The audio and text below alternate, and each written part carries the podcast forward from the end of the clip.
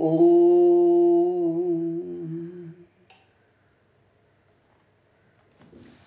जेन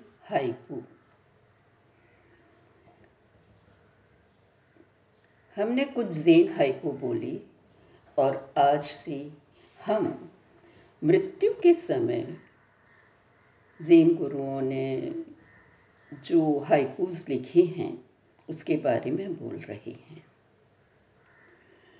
जेन ही एक ऐसी पद्धति है जिसमें ये कहा गया है कि मृत्यु के समय जीवन के बारे में जेन के राही को जो कहना है, वह लिखे, ताकि लोग उस पर ही मनन करके जो जाना है, जाना जाना है, वो जान लें।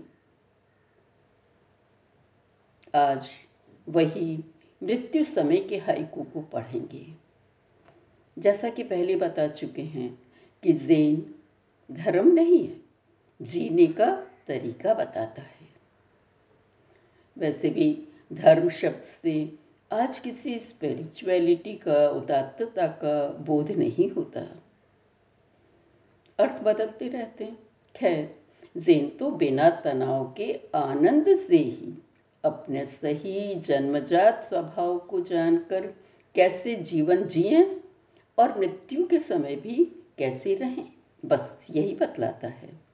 और वो भी डायरेक्टली नहीं इनडायरेक्टली अपने व्यक्तिगत अनुभवों को बता देता है। जीवन चक्र चलता रहता है, चलने दो, यही कहता है, वैसे ही प्रामाणिक बन के रहो। मृत्यु में भी। इस मृत्यु में भी अनेकों रंग भरे हैं उनके कहने में। साधारण जिनकी तरह कभी कहते हैं कि अभी मृत्यु क्यों? और हमें तो स्वर्ग ही जाना है आदि। पर अधिकता है आनंद से जाने की और फिर आने की भी, क्योंकि मोक्ष, जो हिंदू धर्म में काफ़ी महत्व का है, जहाँ फिर जीवन न लेना पड़े। जैसे कि जीना बड़ा भार हो रहा हो, यहाँ तो जीवन खेल है। इसलिए मोक्ष की कोई कल्पना ही नहीं है। और ये भी नहीं है कि कोई वहाँ बैठा है, जिससे घुल मिल जाना है। तो सीधा साधा उनका कहना है, जीना, मरना सब ऐसा ही है, उसे रहस्य क्यों बनाते हो? बस देखे जाओ। अंतस की ओर देखो और वैसे ही जियो अंदर बाहर एक से और अपने स्वयं के रास्ते चुनो। किसी का भी बुद्ध का भी को भी उस रास्ते में न आने दो अगर वो बीच में पड़ जाते हैं। अपने प्रकृत स्वभाव को चुनो, सबका स्वागत हो और मरने का भी। खुशी खुशी अपनाओ। अलग से कोई चाह मत रखो। अब हम पढ़ना शुरू करते हैं। ये अलग अलग लोगों के लिखे हुए हैं। सब में अलग अलग बातें भी थोड़ी बहुत होंगी। सुने। एक बतख जंगली, सर्द रात्रि में गिरी, लड़खड़ाई, ढेर हो गई। एक तो जंगली शब्द उपयोग किया है। वो किस लिए? वो अपने स्वयं के रूप का बयान कर रहा है। जंगली हूँ ये नहीं, प्रकृत रूप में हूँ। उस पर कोई दूसरों का प्रभाव नहीं पड़ा है, सभ्यता, संस्कृति आदि का भी। और ये मृत्यु भी एक साधारण घटना है। लड़खड़ाई ढेर हो गई, ठीक है, चलो। साधारण ही ले।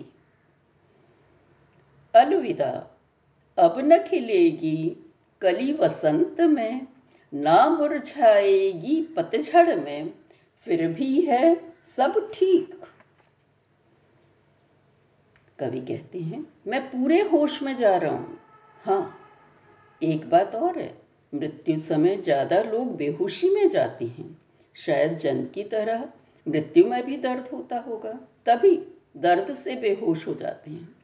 पर जेन का राही होश पूर्वक मरता है, तभी मृत्यु समय वो हाइकू लिख भी पाता है। कभी कह रहा है, मैं विदा ले रहा हूँ, जग से।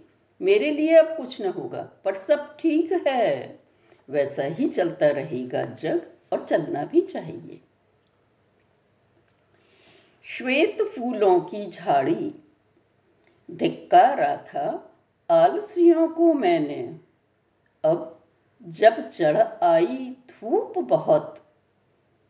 मैं खुद ही चला हूँ सोने। बिल्कुल एक साधारण मनुष्य की तरह बोल रहे हैं। अरे, कोई देर से उठता था तो मैं चिल्लाता था। अरे, इतनी देर कर दी तुमने, उठो जल्दी। और अब मैं खुद धूप चढ़ाई है दोपहर हो रही है। और मैं सोने जा रहा हूँ। सदा के लिए सोने जा रहा हूँ।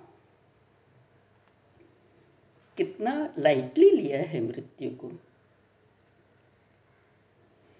आदमी का अंत, दमकती हड्डियों का ढेर, खिल रहा है एक और मुरझा रहा है एक।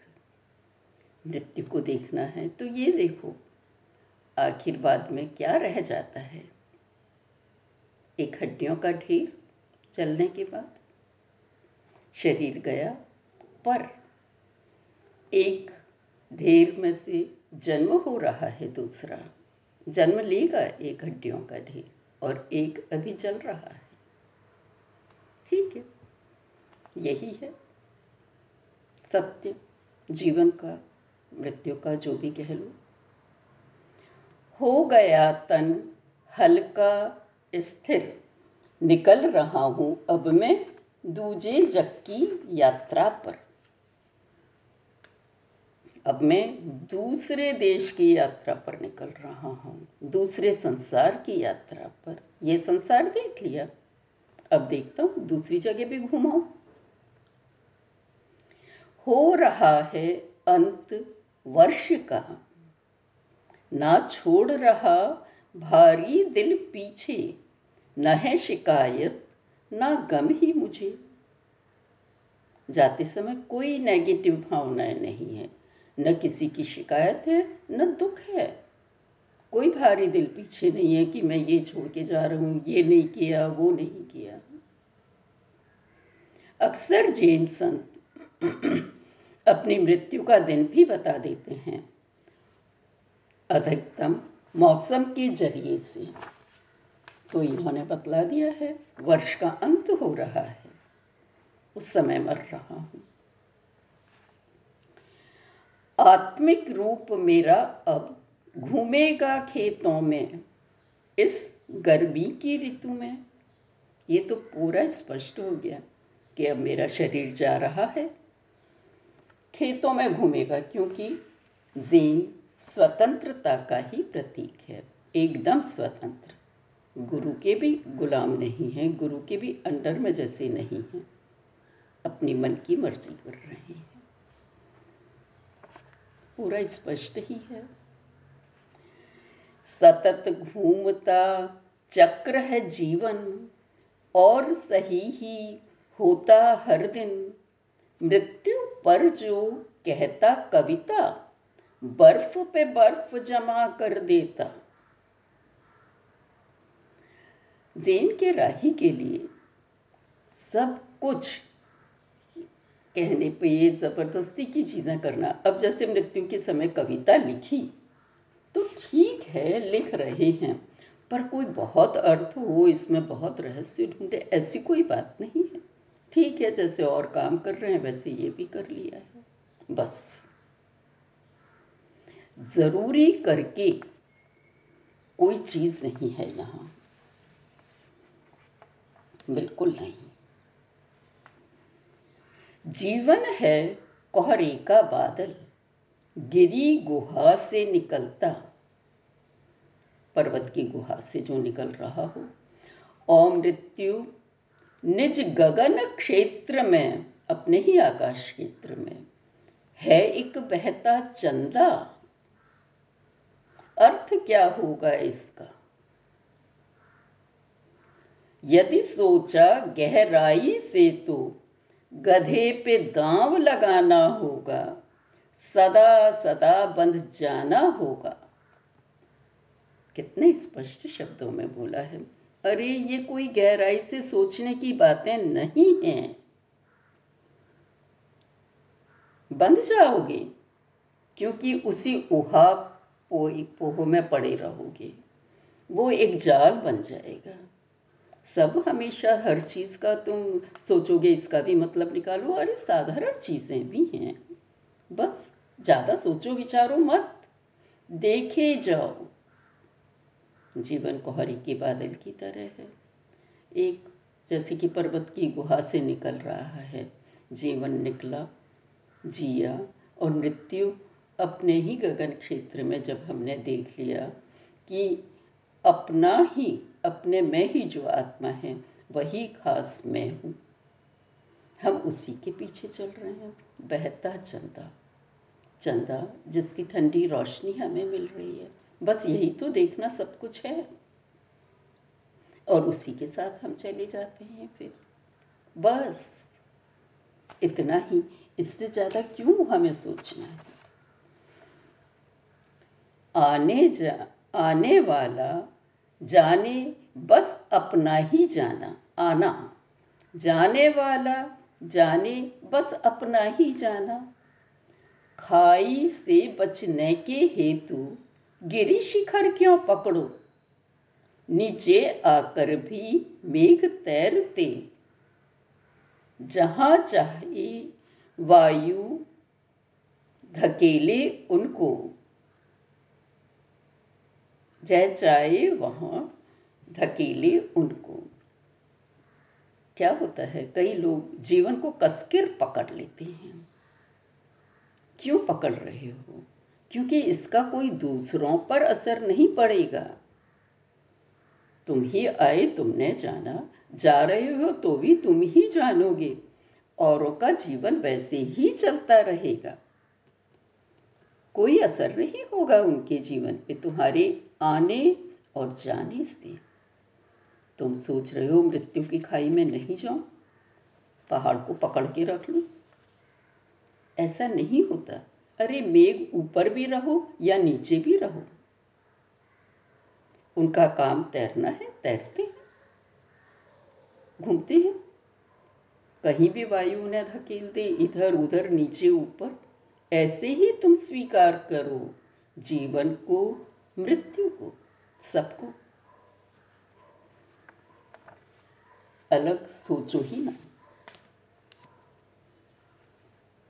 मेरे तन में ना है पवित्र कोई हड्डी। दुर्गंधित हड्डियाँ हैं, केवल ढेर राख की। उनको देना फेंक, गहन गड्ढे में कहीं न कर दे। सब्ज गिरी को दागी। देखिए, अपने को कोई खास नहीं समझा है। बोल रहे हैं, हम तो अपने को खास समझ के ही चलते हैं। और केवल मन को नहीं, दिल को भी नहीं, अपने शरीर को भी खास समझते हैं। उसको कितना सजाते हैं, करते हैं हैं बस हम जैसा कोई नहीं। ये बोलते हैं, ना ना ना मैं नहीं सोचता कि मेरे शरीर में कोई खास चीज़ है, पवित्र है, हड्डी, कुछ भी शब्द यूज़ करें। केवल हड्डियाँ हैं, अरे हड्डी तो हड्डी ही है। केवल ढेर राख की। और हड्डियों में से दुर्गंधी आएगी मतलब जब वो जली गई तब। उनको तुम फेंक ही देना मरने के बाद, ये बोल रहे हैं। कई लोग क्या होता है, चिपके ही रहते हैं। यादों से चिपकना। शरीर से चिपकना। तो तुम ऐसे नहीं करना। रखना नहीं उसको थोड़ा भी। बह, डाल देना। गहन गड्ढे में डाल देना। क्योंकि नहीं तो कहीं इस शरीर से इस तन की, तन के कारण कोई दाग न पड़ जाए। शुद्ध हवा में। जैसा चल रहा है वैसा चलता रहे। मेरी याद किसी को रोके नहीं। काम करने से, जीने से। जीने की खुशी हो, खुशी से जीना, सिद्धांत जेन के रह जाए ना। यह रहस्य मेरी शिक्षा का मृत्यु पूर्व हृदयंगम करना सहमति में आया डंडा मेरा। ये तो आपने सुना ही था कि जेन, गुरु, अपने शिष्य को अपने ही अंतरतम से परिचय कराने के लिए हर तरह के तरी ढंग उपयोग में लाते हैं, डांटते हैं, मारते हैं, चिल्लाते हैं। समझाने की तो बात ही छोड़ दो।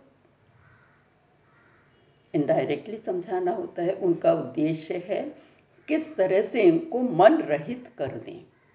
कि अपने अंदर देखें, मन के पीछे घूमे नहीं, चंचल है मन। तो वो बोल रहे हैं, अब मृत्यु पर मुझे कविता लिखने को बोला है, बोल रहा हूँ। बस, जब खुशी से जियो, तुम्हें जीने की खुशी हो कि हाँ मेरे को जीवन मिल रहा है, मैं खुशी खुशी जी रहा हूँ। उसमें कोई जेन के सिद्धांत भी ना आए बीच में। है ही नहीं, फिर भी लोग बता देते मेरी शिक्षा का तो केवल यही रहस्य है कि तुम मरने के पहले ये जान लेना। जिए हम, खुशी से जिए, और किसी का कोई सिद्धांत विद्धांत न हो। मानोगे तो भी मेरा डंडा आएगा। क्यों? क्योंकि जैन का यही कहना है कि तुम किसी की नकल न करना, न गुरु की, न बुद्ध की। अपने ही अंतस को जानकर उस पर ही चलना। है तो वो भी आत्मा का ही अंश ना। आत्मा ही है, वो ही सब में है। अपना अपना ही मानो। वो ही मान सकते हो, वही प्रामाणिक होगा। प्रामाणिक बनो।